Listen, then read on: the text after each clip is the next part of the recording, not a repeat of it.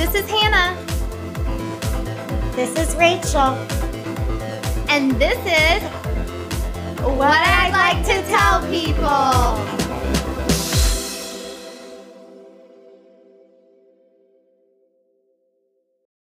Hi, Rachel. Hello, Hannah. How was your Thanksgiving? It was good, very chillaxed. I saw my godparents and my brother and his wife, and we tried some um, new dishes this year. Uh, I mean, not real new ones because we decided to add like Brussels sprouts this year instead, you know, just for fun because we were like, we were wild.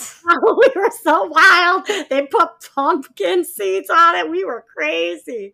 And then they made sugar something pie. The pilgrims would kick you out. I know. The good news is we did not eat that one pie. I love you though, Christina and Stefan. Um, so how was your Thanksgiving? It was fun. I went home to West Virginia. I was there for a week, and my family uh, from Maryland came down, and we, you know, rode on the side by side. I'm also like starting to figure out what I want to do decoration wise for Christmas, and my dad had gotten these. I well, I said I was like, you know, I really last year I wrapped my balcony with lights and it was like it took a while and then I it was really cold when I had to take him down. It snowed a whole lot last January and I was like, you know, what can I do that's like a simple way of like putting and I was like I'm going to put icicles around my balcony. I tried to look on Pinterest for ideas, but there's none. And so I don't know if I'm starting the trend, but I'm sure other people have done it. But I'm just going to string icicles around my balcony and I may do greenery, I may do other things, but the icicles I bought do different options. But before I bought the, and yeah, I did, no one can see, I just did my hands. But before I bought, my dad was like, Oh, I got some icicles out of storage. If you want, you know, to see, you know, I was like, oh, I'll take, you know, I don't usually get things out of storage because I'm a germaphobe. I'm like, these are going to go outside and I don't care if they're used. And they were actually looked all new, but none of them worked. These people of course. stored useless. Uh, maybe when they first stored them, they weren't useless, but they became useless. You can't and like, replace dad, the battery. I mean, the well, okay, so you sound like my dad, but not batteries because they were plug-ins. But he was like, all you have to do is go through each individual light and it's true, the light, and then you just get rid of it, and then you put the new light in. Yeah, so we moved to California for Christmas a couple years ago, or like after it was in between Christmas and New Year's. We went to visit my now 94 year aunt, I think. So she was like, this was like 10 years ago. Her husband, who has unfortunately passed away since then, spent all the time we were there working on Christmas lights. And I was like, I am not turning into Uncle Bob, just sitting and going through lights I have a job like I don't have hours to go through. So I found I found some working ones on Amazon that have different options and they were on sale because it was like the Well, there you go. And they're new. They're see, they yeah, were they're, new. They're bringing and no germs. So there you go. No no germs and I don't have to sit and wiggle each individual light. Um that's like my dad said. To try to true. to yeah, hundreds hundreds of and there were icicles so icicles have like you know a couple lights on each strand oh before, no it's so, so, pretty i love it I love yeah that. well no i'm just saying it would have taken me ages anyway this episode was with John Matthews, who is a filmmaker that grew up in West Virginia. He now lives in California, and we just spoke to him and had a really great conversation. I'm excited for the things that he is doing with Appalachian Arts Academy, as well as the Appalachian Queer Film Festival that's coming to Huntington. And so I just found it really great. I hope you enjoy this episode because I did. Hello, everyone. We are here with John Matthews. I messaged him over Instagram. He's originally from West Virginia. You grew up in West Virginia, then you went to NYU uh, for film, I think, or no, law. Was it law originally? You were like a lawyer? and then I went to to WVU for law, and oh. then I oh. went to NYU for film. Okay, I did not see that, and I know I saw where it said yeah. that you were you were a civil rights lawyer originally, correct? Yes, that's before right. Before becoming a filmmaker, and you've kind of carried that through your career as a filmmaker, and you have different foundations and things like that. Um, how did you how come you wanted to be a lawyer and how did you transition to be a filmmaker well i, I guess the law side i always had a um, you know a passion for uh, civil rights and you know in undergrad i studied sociology and and with the emphasis on stratification in society and and was just really that kind of steered me, I guess, towards civil rights law. And um, you know, I, I, went to, to law school to, to do that, and uh, didn't really find many people doing it in law school. I was, especially at WVU, I was one of the only ones who were kind of going down that path. There are a lot of people go there to to work for defense firms that defend coal companies and, and industry. And uh, I really loved what I did. I got out and um, you know I was a I, I did employment uh, law. I did um, I worked for the ACLU. Uh, my last job was legal director of the ACLU of Connecticut.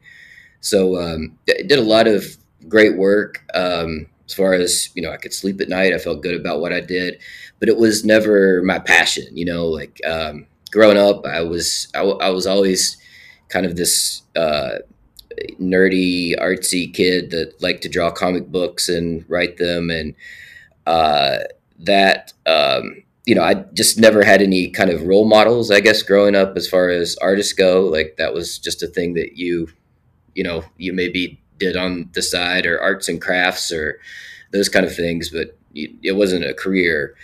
And um, yeah, I just, um, you know, while I was practicing law, I would just, I would rent uh, you know, like stacks of movies, check out from the library, you know, like whole directors' catalogs and just like watch them in a weekend and just kind of, uh, you know had this this desire that just kept getting bigger and bigger to go into film and um, i turned 30 and 31 and and uh, decided you know if i'm thinking about doing this i should just do it. So i applied to one film school which was my dream school nyu and um, I didn't know anything about him i was like i felt like it would jinx me if i even googled film schools.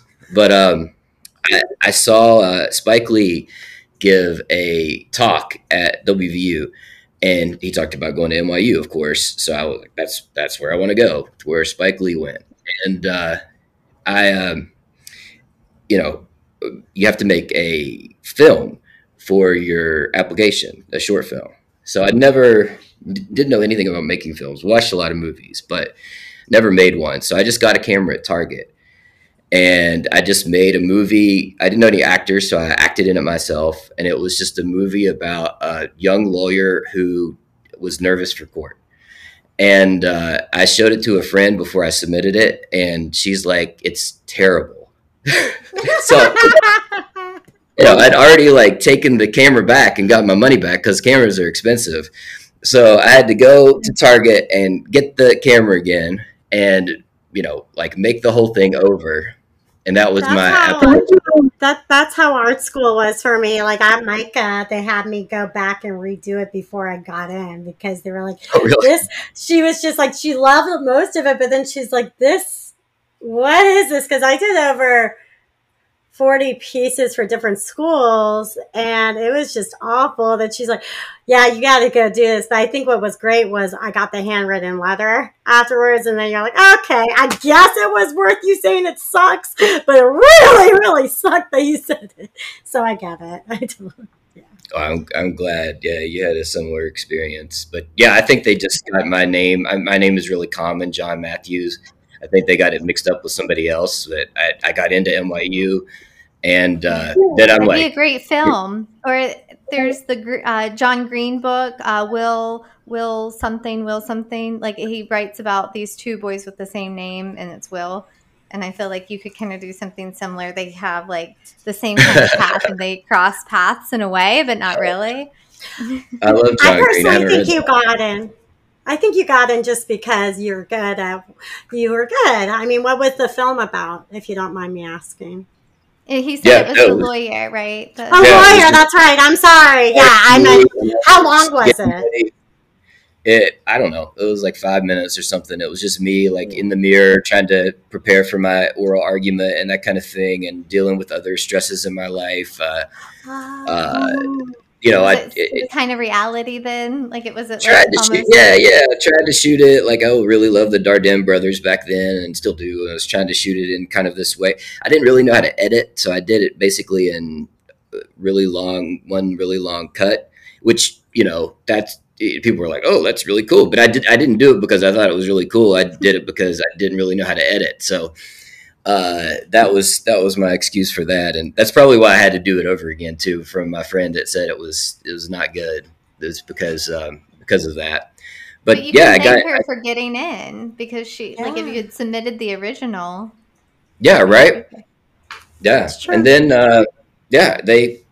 I, I'm like, how am I going to pay for this? You know, it's like one of the most expensive schools around, and and I already had debt from law school and undergrad, so. Um, the next day, uh, I got a letter in the mail saying I had a full scholarship, full tuition scholarship. So I was, I was like, this is this is meant to You're be. Like, Thank you, other John Matthews. yeah, exactly. you must be really good, whoever you are. You're like, is this the true, you know, thing? So I did see that you were Spike Lee's assistant, right? So how did that happen? Did you say like, hey, I heard you speak at WVU? And now let me be your assistant? Yeah, yeah. You know, um, so uh, Spike is amazing because you know he could just be if he wanted to put his name on whatever at NYU he could and just say oh, I'm the creative director and teach and never show up and never do off, office hours or anything. But he, he is so good to his students. He, he I mean he shows up for every class, teaches, brings in these amazing guests, and um, and holds office hours where he actually like reads your scripts and watches your films and gives you feedback which you know he doesn't he doesn't need to do that. And uh, he has a teaching assistant because because he schedules so many office hours. So i was uh, uh you know applying to, to be that. And um, you know what? He i'd i had a relationship with him because he was watching a cut of this film that i was making. I, I made a documentary called surviving cliffside that was um, set in my hometown of Alum Creek, West Virginia. And it's about my 10 year old cousin who survives leukemia and makes a run for Little Miss West Virginia.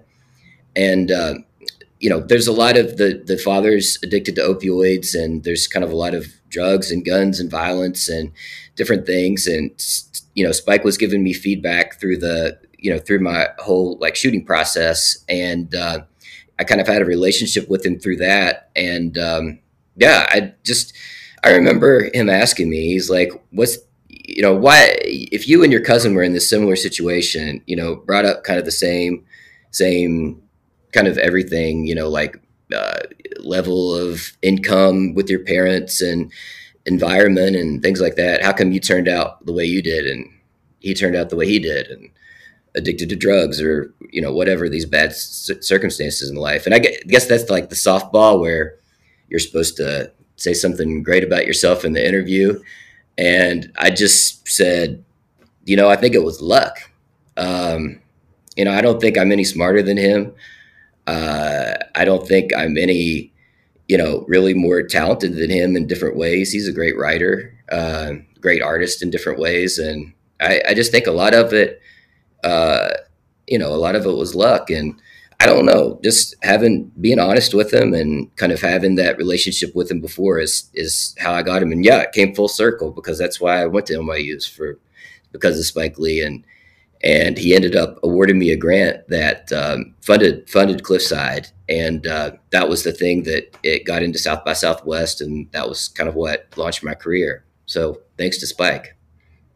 Yeah, that's really awesome. And I'm from Boone County, so I pass by Alum Creek like anytime I would go to Charleston. I mean, I don't live there now. And I always just think of like Chuck Yeager. But I can kind of relate, you know, being from Boone County, there is, you know, a very big opioid, um, you know, crisis. And it, it's like people I went to school with that I look at their lives and my life and I'm like, I don't, and like I thought they would be more successful than me and it's kind of like a really hard thing to kind of like cope with and I do believe it's just luck you were in the right place at the right time and unfortunately they were at the wrong place at the wrong time and went down a completely different path. How's your cousin now or do you want to say or do we have to watch the movie or documentary? Yeah, yeah, you know, um, so you know, we're really close. Um, you know, we call each other brother, and he's he's been on and off of opioids, and he's six months clean from heroin right now, and uh, is the, the the kids that were in the film that were like ten and eight at the time are now seventeen and sixteen, and um, I, I'd love to go back, you know, f- and do a follow up for for when they graduate high school, um, because they're like straight A students. Um, they're um, involved in extracurricular basketball, cheerleading, different things. They're just great kids, and um, you know, it's, it's funny that you know the movie's called Surviving Cliffside, and, and they they survived it. I mean, she's she beat cancer, and um, she's you know healthy now, and she's she's kind of thrived through all these these different circumstances. They both have, and um, yeah, I'm really proud of them. We had uh, we dealt with that in our family with crystal meth, so I uh, even though it's not like that, it it's very hard and it takes a toll on the family. So it's it's a lot. So yeah, yeah. So and I'm you glad also you made that kind- film. So, from that film, is that how you started your nonprofit Appalachian Arts Academy that helps fight the opioid crisis? Yeah, yeah, exactly. That's that's kind of what what got me into it, and um, uh, you know, it's it's it's uh, there are kind of different branches to it. I uh, there's you know one part of it where it's a you know I didn't have any role models you know, like I said, you know, I don't know how it was for you in Boone County, but just knowing any artist and and having these classes where I, you know, kind of connect with with young people in in Appalachia and you know maybe teach them film or have an acting class or um, uh, photography class or cinematography class and you know and, and bring in guest speakers where they can be like oh this is this is you know somebody that's where I, from where I'm from who's who's who actually does this stuff and it's not crazy and it's not something I just see on TV or in the movies that's that's fiction you know it, it can really happen. So that's part of it. And I also um, also part of that nonprofit is the Appalachian Queer Film Festival which I, I co-founded with um, Tim Ward who kind of I should give all the credit to because it was his idea and his um, you know, really, you know, thought that created it all. And he just came to me and was like, "Oh, I don't know anything about film festivals. Will you help me with it?" And I'm like, "Well, what's the idea?" And he's like, "Appalachian Queer Film Festival." I'm like, "Yes, you have me at Appalachian Queer Film Yes, Festival." that's awesome. That's so cool. Yeah. Yes. and uh, you know, I love the idea from the beginning. And um, yeah, we, we we that so that was part of what what we've done with the nonprofit. And um, you know, we had uh, one of the the we had the first um, trans woman to be nominated for an Inde- Independent Spirit Award at our festival, and uh, we've had you know Sundance directors, uh, you know South by directors, Cannes directors there. So we've uh, for a little film festival, we've really um, I'm really proud of it, and we've we've been featured in like IndieWire and Huffington Post, and um, so it's totally undeserved on my part. But Vice magazine named us uh, one of 50 LGBTQ uh, rights activists in 50 states. Oh my god. It was totally undeserved. I could think of 50 more in West Virginia that deserve it more than us, but I think But we've still. we've gotten a lot of press because because of our name and because of you know some of what we've done. But um, yeah, really proud of that one. We're we're having uh, we're kind of restarting after COVID, and we have our next festival in 2023 in uh, October in Huntington, West Virginia, for the first time at the Foundry Theater, which is a really, really, really cool venue that's that's doing a lot of neat stuff. That I'm excited to be a be a part of that one and working with uh, with uh, you know a lot of uh, different queer organizations in West Virginia and Huntington in particular. So if people want to like volunteer for that or work with you on that, what can they do? Because I know a lot of people from Huntington listen, or like I went to Marshall, so there's a lot of people on. Oh, nice. Great. I was going to ask about that, especially with work. That'd be great. Oh my gosh, yeah, volunteer, and if you have a film, you know, we haven't officially opened up um, submissions yet because, uh, you know, being uh, a Marshall alum, you'll know that you can't do anything until the the football schedule comes down. So we're waiting for the football schedule, and once that comes down, we'll be able to officially put our film festival in uh, a weekend in October. So once that comes down, we'll have a FilmFreeway, you know, link where people can submit. But for now, you can you know hit me up on Instagram at John Matthews WV, and um, you know tell me about your film and and send it to me, and and you know well I'll. Um, unofficially add it to the add it to the batch and officially add it to the to the batch once we get our date. I'll have to let so this guy that I went to church with growing up, he went to he just graduated from Marshall and he really wants to get into film. And his grandmother came up to me like I know anything about film, and she was like, Hannah, can you can you help uh, JJ? And I was like, I don't know anybody, but I really should send him to you now because I'm like I don't know. I like because he's like making his like first film and trying to get into you know doing stuff. So I'll have to be like, oh, just get a camera from Target and uh, film yourself. Absolutely, I'd love I'd love to help JJ. And oh, I, I should also mention so the the Instagram for the Appalachian Queer Film Festival is Appalachian Queer Film Fest. So that's also available if people want to check out more. And um, that's also the name of the website too, uh, AppalachianQueerFilmFest.com. That's really awesome that you're doing that and being like a more inclusive type of thing and like helping. So the is like the funds do they go to something or like is it just to help the queer community of West Virginia or how for the film work? festival? Mm-hmm. Uh, well, we're we're a totally 501c3 nonprofit. So uh, yeah, any I mean ticket sales and everything goes back into the nonprofit, and we use it to make the next festival. Oh, okay. Yeah. I didn't know if there was like some sort of other thing you raise money for, but it's just like to keep the festival going. Um, scholarships for the Appalachian Arts Academy and things like that. Well, it, that's totally free, and uh, everybody volunteers to to teach and everything like that. So Oh, yeah, cool. we're, we pretty much do everything on a on a on a shoestring, um, and what we use to fund the festival is you know basically a break even. We sell ads in the programs and and things like that, and and Rachel's from Foundry is has been you know so generous in in hosting us and partnering with us and and letting us use the the it's a really beautiful space. Um, it's right above the Foundry Theater is right above City Hall. I mean, it's in City Hall, but it's like you go upstairs and there's this amazing theater that, you know, I don't know if it was built the same time as Keith Albee, but it's like, you know, you get that same kind of vibe as like yeah, Keith you know, Albee is gorgeous. Yeah. yeah, yeah. I mean, it's it's not Keith Albee, but it's very, you know, of that era, you know. Yeah. That's yeah. really awesome. How do people take those classes then? Like, it, like how do they? Can they sign up or can they? Is there a website for that too? Yeah, feel free to to have people, um, you know, hit me up on Instagram and uh, every.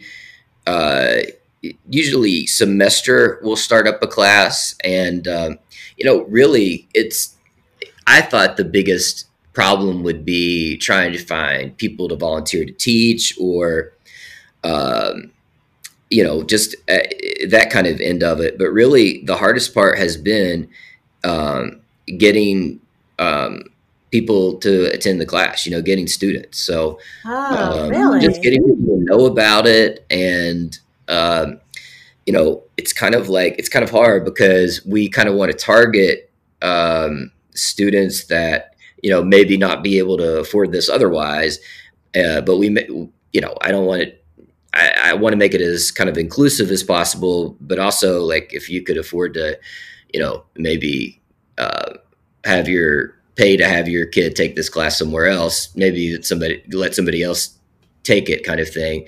So it's it's been hard. I've I've reached out to to teachers and um, you know different kind of community leaders and community centers. The the community center in Kanawha County, Kanawha City, has been great helping me out and helping me kind of identify students and and things like that. But yeah, that's been our biggest challenge. So I'm, I'm glad I'm on this on this show to get the word out.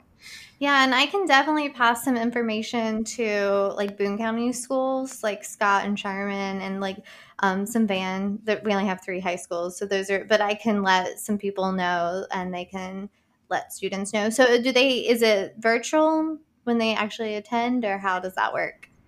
We've done we've done both. We've done virtual and we've done uh, in person classes. I, oh, cool. I did an acting class in person, and I've done a couple of them in in in West Virginia, and uh, you know I kind of feel like we get a bigger turnout with virtual, uh, but it's not as sustained. Like we'll get more uh, per class, but then it's like you know having getting the same kids to show up every class is harder than when you have an in person for whatever reason. Yeah. Well, yeah. I think transportation for some kids, like if they can't already afford like a certain class, like getting transportation and like and just working with the schedule, I feel like it's a lot easier once you're on a computer. Um, when you're on a um, computer. Yeah. Yeah. Yeah. Totally. Yeah, especially in that area. I don't know, like how far. What is your radius for the the course? Do you just stay to King County, or is it open to like? You know what? I, it's it's pretty open. I, I think we've we've had students as far south as Georgia, oh, and wow. as far north as Wheeling. So wow. it's you know, it's kind of it's we don't go all the way up to Maine for Appalachia, but we've we've we spanned some of it. You know, there've been you know maybe some some North Carolina and Virginia, uh, but yeah, I mean it's really it's really open, and um, you know it's it's really about just uh, you know kids that are interested and and want to participate. That's really awesome. Mm-hmm. we'll make sure also in the episode notes of this episode that kind of include that information. So if people are listening or if they know somebody, they can kind of like do that. So, do you have like future plans for the classes and the festival and things like that?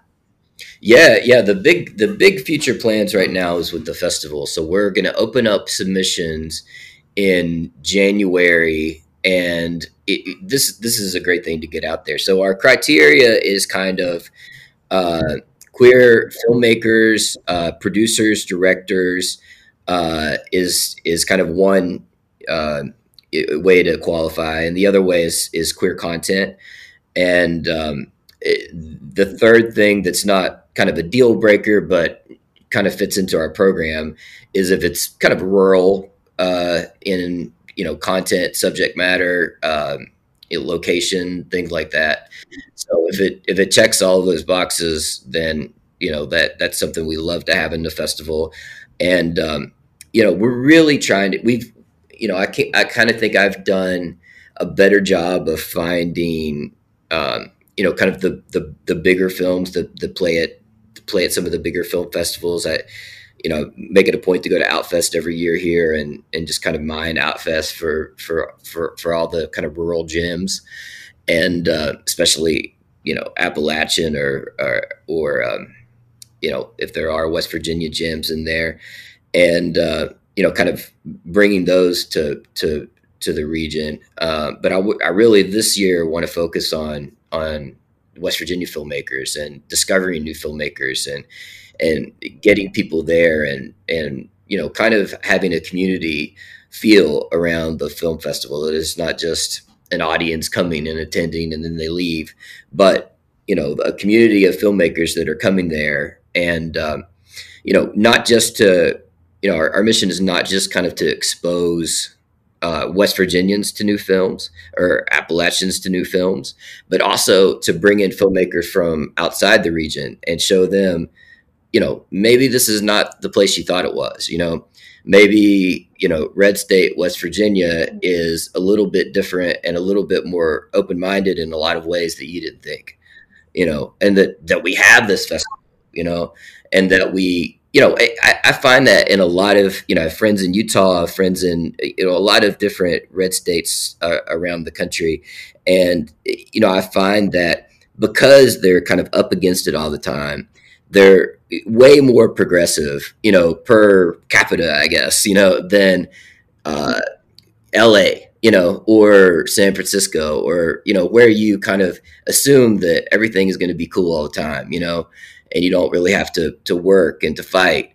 You know, in West Virginia, you got to fight. You know, you got to fight, or it's going to slip away. You know, so uh, I I want to show people that you know this is the home of the fighters.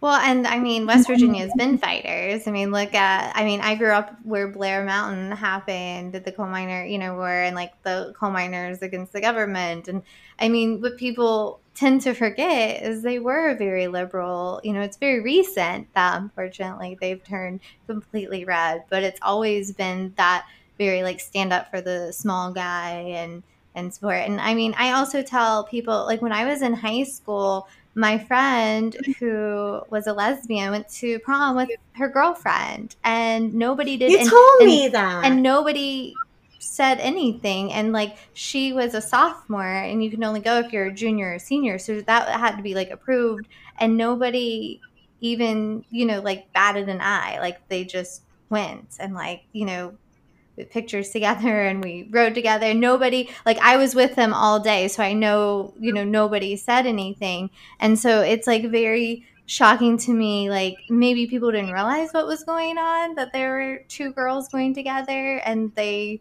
weren't in the same grade or anything, and that's how it slipped by. Or maybe people were just okay with it because, you know, our principal was but I think it's like a very misconception that we are these like horrible human beings there. So I think that's really great. We judge a book by its cover, and it's really messed up. Well, it's not just the book by its cover, right. but it's people thinking of a stereotype, and that's, no, that's why. What I was as a West Virginian, I grew up thinking like, oh, stereotypes are not true because I don't fit, mm-hmm. you know, a Boone County stereotype. So I know that other you know groups and minorities aren't going to fit that stereotype because I don't.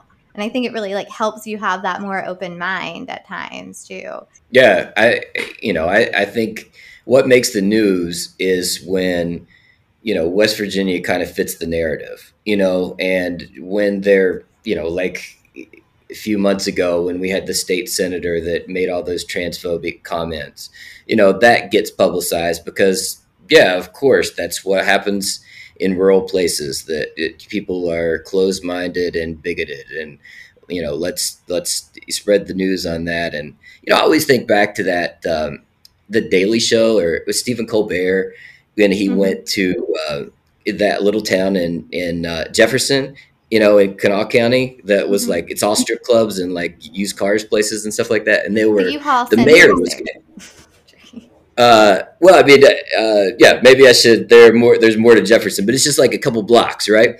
And um, the mayor's gay, or it was at the time, and you know, he, he kind of went into it. You know, Stephen Colbert's kind of joking, and you know, his his shtick is to, you know, you know, kind of act like he's he's serious and deadpan, but you know, it's really uh, the audience is in on the joke and you kind of set it up like every, everybody's going to be against this this this guy running for mayor and everybody's cool with it. Everybody's just like, oh well, you know, I, I've, I've known Jim or whatever his name is for for ten years, and he's a good guy. You know, I know his mom, and you know, and people were fine with it. It was a very live and let live, not even a big deal kind of thing right. in this not super progressive bastion of Appalachia. You know, just in a normal, you know, kind of, uh, you know, you could blink and pass by it kind of town. So uh, I think there's a lot more of that and a lot less of the stereotypical places in West Virginia than people think.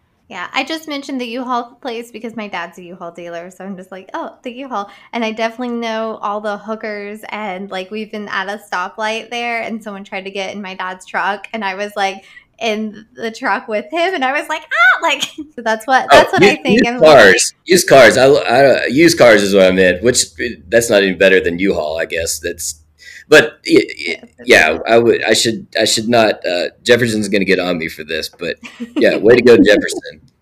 Yeah, they have. You know, they're the little strip yeah. stuff, but um yeah i know and and that's why i like interviewing people here i live in the dc area and i'm like i feel like have interviewing a lot of people and artists from west virginia hopefully if somebody in this area is listening they can kind of change their mind and i and a little bit about west virginia and that it's not what you think it is. And it is this really great like people and culture and um, you know i probably will never live there again but it like holds that special place and i want to support people that are there and artists and so i think it's really great that you're you know giving back and going back and doing you've not forgotten where you've come from yeah, I just think it's crazy. I mean, I really, it really bugs me all these kind of quote unquote liberals and progressive types that, you know, it's, it's, of course, you know, never make a homophobic comment or a racist comment, but it's cool to say white trash. You know, it's cool to to to make these kind of classist comments about mm-hmm. you know people that I grew up with or or my family or whomever that are in Appalachia that you know that we all we all know and. uh you know why can't why is it why isn't that cancelable you know why is it cool to to to to say things like that about you know people that are poor you know or people people that that that grew up a certain way or dress a certain way or talk a certain way you know? So i i, I think that's um you know and that's that's that's you know part of it i think what's wrong maybe with the larger democratic party is that people kind of don't a- acknowledge that just because you have an accent doesn't mean your iq is lower you know or that you don't have something to say or that your uh your, your vote is not worth it or uh, you know, whatever the stereotype might be. Yeah, and it turns people away. And also, I think um, a lot of like the racist rhetoric is they have to try to find somebody that's less than them. So if they are, you know, that white trash, then they're looking at something like, okay, what can be beneath me? And then the Trump people, it was like calling their name because they were spoken to that because you know like they were quote unquote heard. And yeah so but i completely understand. And i talk so much about like the accent because my dad has such a thick accent and my mom's from northern pennsylvania. And the people that have said things to him just because of his accent or when i was little i had a thicker accent and people would be like oh talk talk, you know, like do this. And I think that's what made me not have that accent anymore. But like the way people will talk about my dad when he's like standing in the room because he has that accent or because and the way people you know will judge someone um, or look at him and think and my dad is a very progressive you know person but people outside won't think that he is and he can start quite a few things because people judge him. Uh, but uh, which is really great. But um, it's just yeah, I, I grew up with that, and I always like think. I talk to a lot of people about accents, like people um, that will judge about accents or really wonder like I wish I could break down accents a little bit more, but being in this area and people are like, "Oh, I don't have an accent," um, and I'm like, everyone has an accent and you shouldn't judge everyone has an accent and everyone has yeah one. so i i completely sorry i'm going to go down on like a rabbit hole of like things but yeah i cannot stand people judging and i have a coworker that lives in oklahoma and we were like talking about that too like she's pretty successful but she has that thick oklahoma oakley oak I think she said Okie, you know, accent and like just being judged yeah. on that. Like you go into a room and people don't take you seriously because you, you know, have a little southern twang. Um, yeah. My mom, got, my, my, mom got that though with her Boston accent. Yeah, hmm. it was just like accents. Many but have times. you experienced anything like that or like outside of Sorry, my yeah, oh, it's okay. The baby got me sick. oh no! um, Aww. Yeah, we were at Disneyland uh, for his Is he one first birthday. Yeah, just turned one, and oh, uh, happy he, birthday! Yeah, he was. Uh, we got through a few rides before he got like hives all over and a fever. So uh, you know he's he's better now, but now uh, my wife and I both have this, but it's okay. But what you what I was going to say about your point was so I co-produced a film called Hillbilly that both of your points uh, called Hillbilly that speaks to a lot of this. I, we have bell hooks on there talking about you know kind of why the uh, white people referring to other white people as white trash. You know, kind of um, how that's so much so much less acceptable than you know kind of the the the, the even the racist rhetoric against black poor people you know because it kind of is a is this mirror that that could be you you know kind of thing. And um, there's a lot of uh, uh, talking there about code switching, uh, you know, changing your accent to, you know, depending on who's in the room and, you know, if you're at a job interview versus at a bar with your, your friends in Boone County. And uh, yeah, r- really cool film that I, I, wasn't director on. I was just co co-producer. Um, so I, I, feel like I can brag on it more, but we, we won the LA Film Festival with that and was, were long listed for um, Academy Award uh, nomination. So uh, that one's on Hulu if people want to check it out. It's called Hillbilly with a lowercase h. I'll have to watch it tonight while I work on this. No, that's really cool. And I know we're like way past time, but but oh, my one question was have you experienced anything with like your accent or someone noticing your accent or anything like going into a room or anything. Oh my god! Well, it's the same way you were talking about Hannah, like going, you know, like it, it's funny. Like I went the first time I really experienced this when I went away, quote unquote, to college at West Virginia University. You know, which is like what two and a half hours from where I grew up or whatever, but might as well be, you know, another state because there's so many students there from New Jersey and from all over and, you know, it was right away when I was there that everybody's like, oh, where are you from? And it was so looked down upon to be from West Virginia and go to WVU, you know, for, for whatever reason. And that's, you know, that's really when I started to, to, you know, kind of, oh, how, how can I change the way I talk so it fits in with the way you talk? and I'm not constantly, you know, the, after saying my name, that people aren't like, "Oh, where are you from?" You know, I just wanted to just have a normal conversation with people without it instantly going to, "Oh, you you've got this really thick accent. You must be, be from a trailer somewhere." So, um, yeah, yeah, definitely. And the, my first experience was at WVU. Oh, is that a new shirt? Oh, you noticed my new white shirt? Of course, I noticed it right away. It came in the mail today. I couldn't wait to put it on for today's show. And hopefully, our listeners know that you can not only order white, but black, pink, and blue t shirts on our website, www.whatidliketotellpeople.com. They can even receive 15% off by using our listener code, Telling People, found in our episode notes. So make sure before going back to our show that you order your merch now. John, what would you like to tell people? What I like to tell people is that Appalachia is pronounced Appalachia and not Appalachia. It's like throw an apple at you. And uh, we are way more than what you think we are. We are filmmakers, we are artists, we are progressive people, we are open minded people, we are uh, conservative people that are open minded.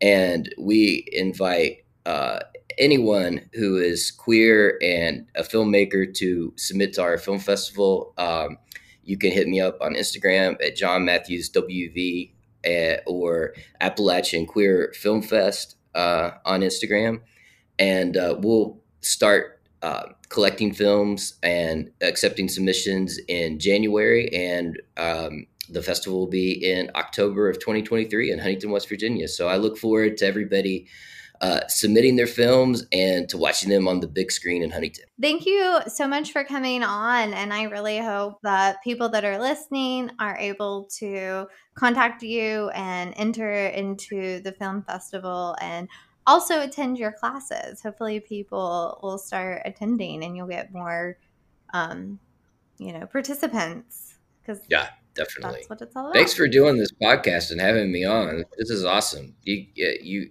this is uh, inspiring to me to know that this is out there and that you are doing what you're doing. So thank you. Well, thank you. You're inspiring. it's really great that you, at age 30, decided to change. Yeah. Sorry, Rachel. I think it's um it's amazing and just learning about every different types of art from all types is just amazing. And I just want every word to get out there, especially with West Virginia, because I have so many friends from there now. So, and artists. So I just think it's great. Yeah. And I can't wait where, for where us to from, continue Rachel? to promote you guys. I'm from Northern Virginia, but um, my, uh, my uh, family, my grandmother actually uh, came from a small town though in Massachusetts. So she came from like a more area where they judged her for being kind of, you know, they didn't make much money. Her father was a mechanic. So yeah, she was the outsider up there. okay, on Hillbilly, there are two two directors, and one of the directors is from your neck of the woods in Massachusetts, and the other one's from uh, Kentucky. So uh, see, yeah, that's why I'm excited because that's what you were saying. Oh, cool! I'm so excited yeah, to yeah. watch it now. And they'll probably see people that you you know on there may have had on the show. yeah. hey, you know what? I just love meeting everyone. You know, everyone has a story to tell, and I don't care where you're from because everyone's special that way. So, yeah, yeah, definitely. Well, thank you. Thank you for letting me like reach out on Instagram and just like agreeing without knowing who I am.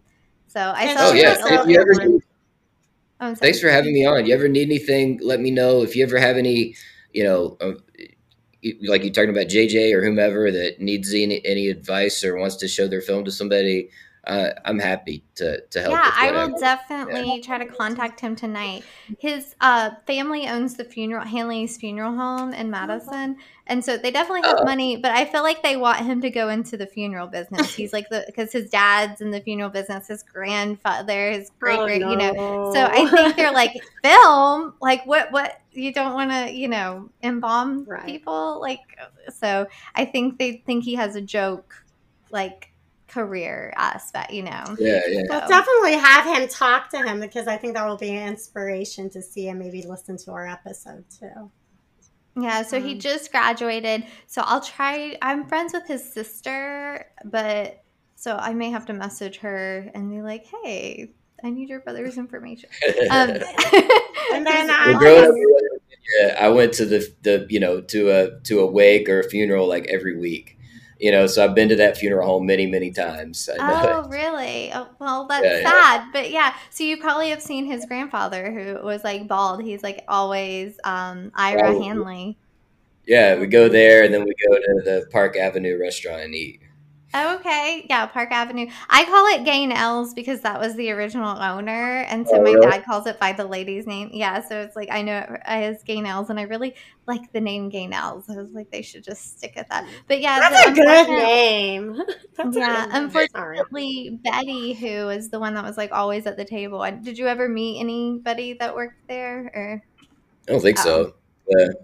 Betty just. I always remember the open face roast beef and turkey sandwiches and that kind of thing, and the rolls that were really good there. Yeah, their rolls are good. Well, thank you. We'll let you go because we know. Well, I guess you. It's like what five there. Yeah. So it's now dark. Yeah. So well, thank you. Um, and yeah, we'll keep in touch thank and just make so sure much. you repost. Yeah, thank you all. So nice to meet you.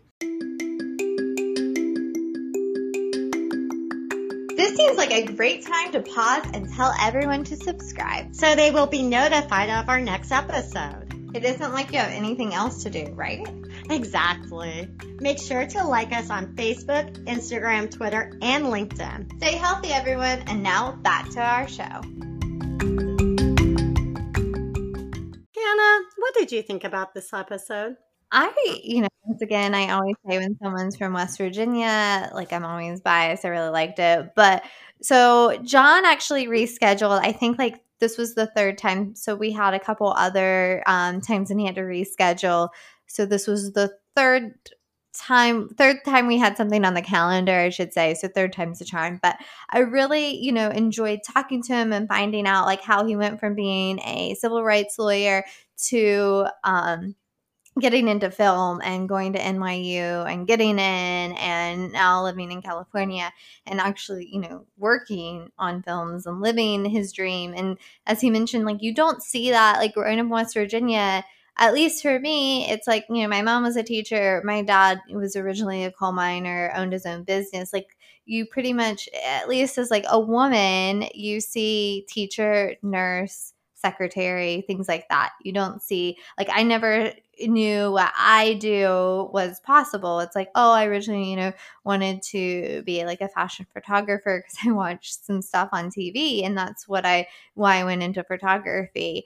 And um but I never dreamed of, you know, different things. And so I think it's really cool that he's going back into the community showing kids like, hey, look, I didn't think this was possible, but look what I'm doing. It is possible and I think, you know, there's probably kids that don't even know that's a possibility for them or even think about that's what they want to do because that's not what their parents are doing. So being able to see that and go um, back is really cool. And I hope he has more participants in his Appalachian Arts Academy because it's really cool um, that it is helping, um, you know, fund and fight the opioids not fun but fight the opioid crisis. And i think also things like that help kids get into things because i always say a lot of people i graduated high school with they're the ones that are in drugs or like you know overdosing or i've had quite a few people i've graduated with. And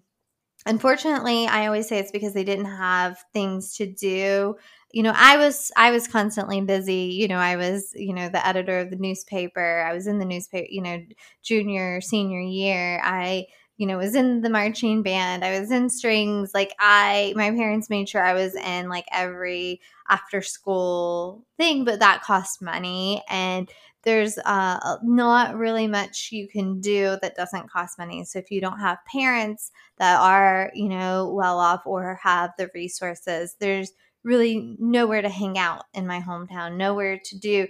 The, the, fun thing to do is do drugs. And that's, you know, once you do, you know, certain drugs, then you just, you know, you don't realize it's going to be addicting. That one pill that's in, you know, your parents' medicine cabinet, or unfortunately, you know, the doctors have prescribed, overprescribed. You get 50 pills for something that, uh, you may only need five pills for and you end up having that extra when you no longer need it and you just happen to take them and you go down. And it's not just you know appalachian problem it's a united states problem but unfortunately in those rural towns there's not the resources there's not other things. So then they they do the opioids and then they end up getting on meth and then you know or and they pass away and and um you know, and so just and we talked about you know like the funeral home and going there and that that is just very important but i'm really you know i think he's doing some really amazing things. I'm so excited to see um, you know where he'll go i'm excited i hope people that are listening to this episode will watch out for the um, Appalachian Queer Film Festival that will be in Huntington in 2023 and volunteer and participate because I think it's just a really amazing thing. And I'm glad I learned about it. What did you think about this episode?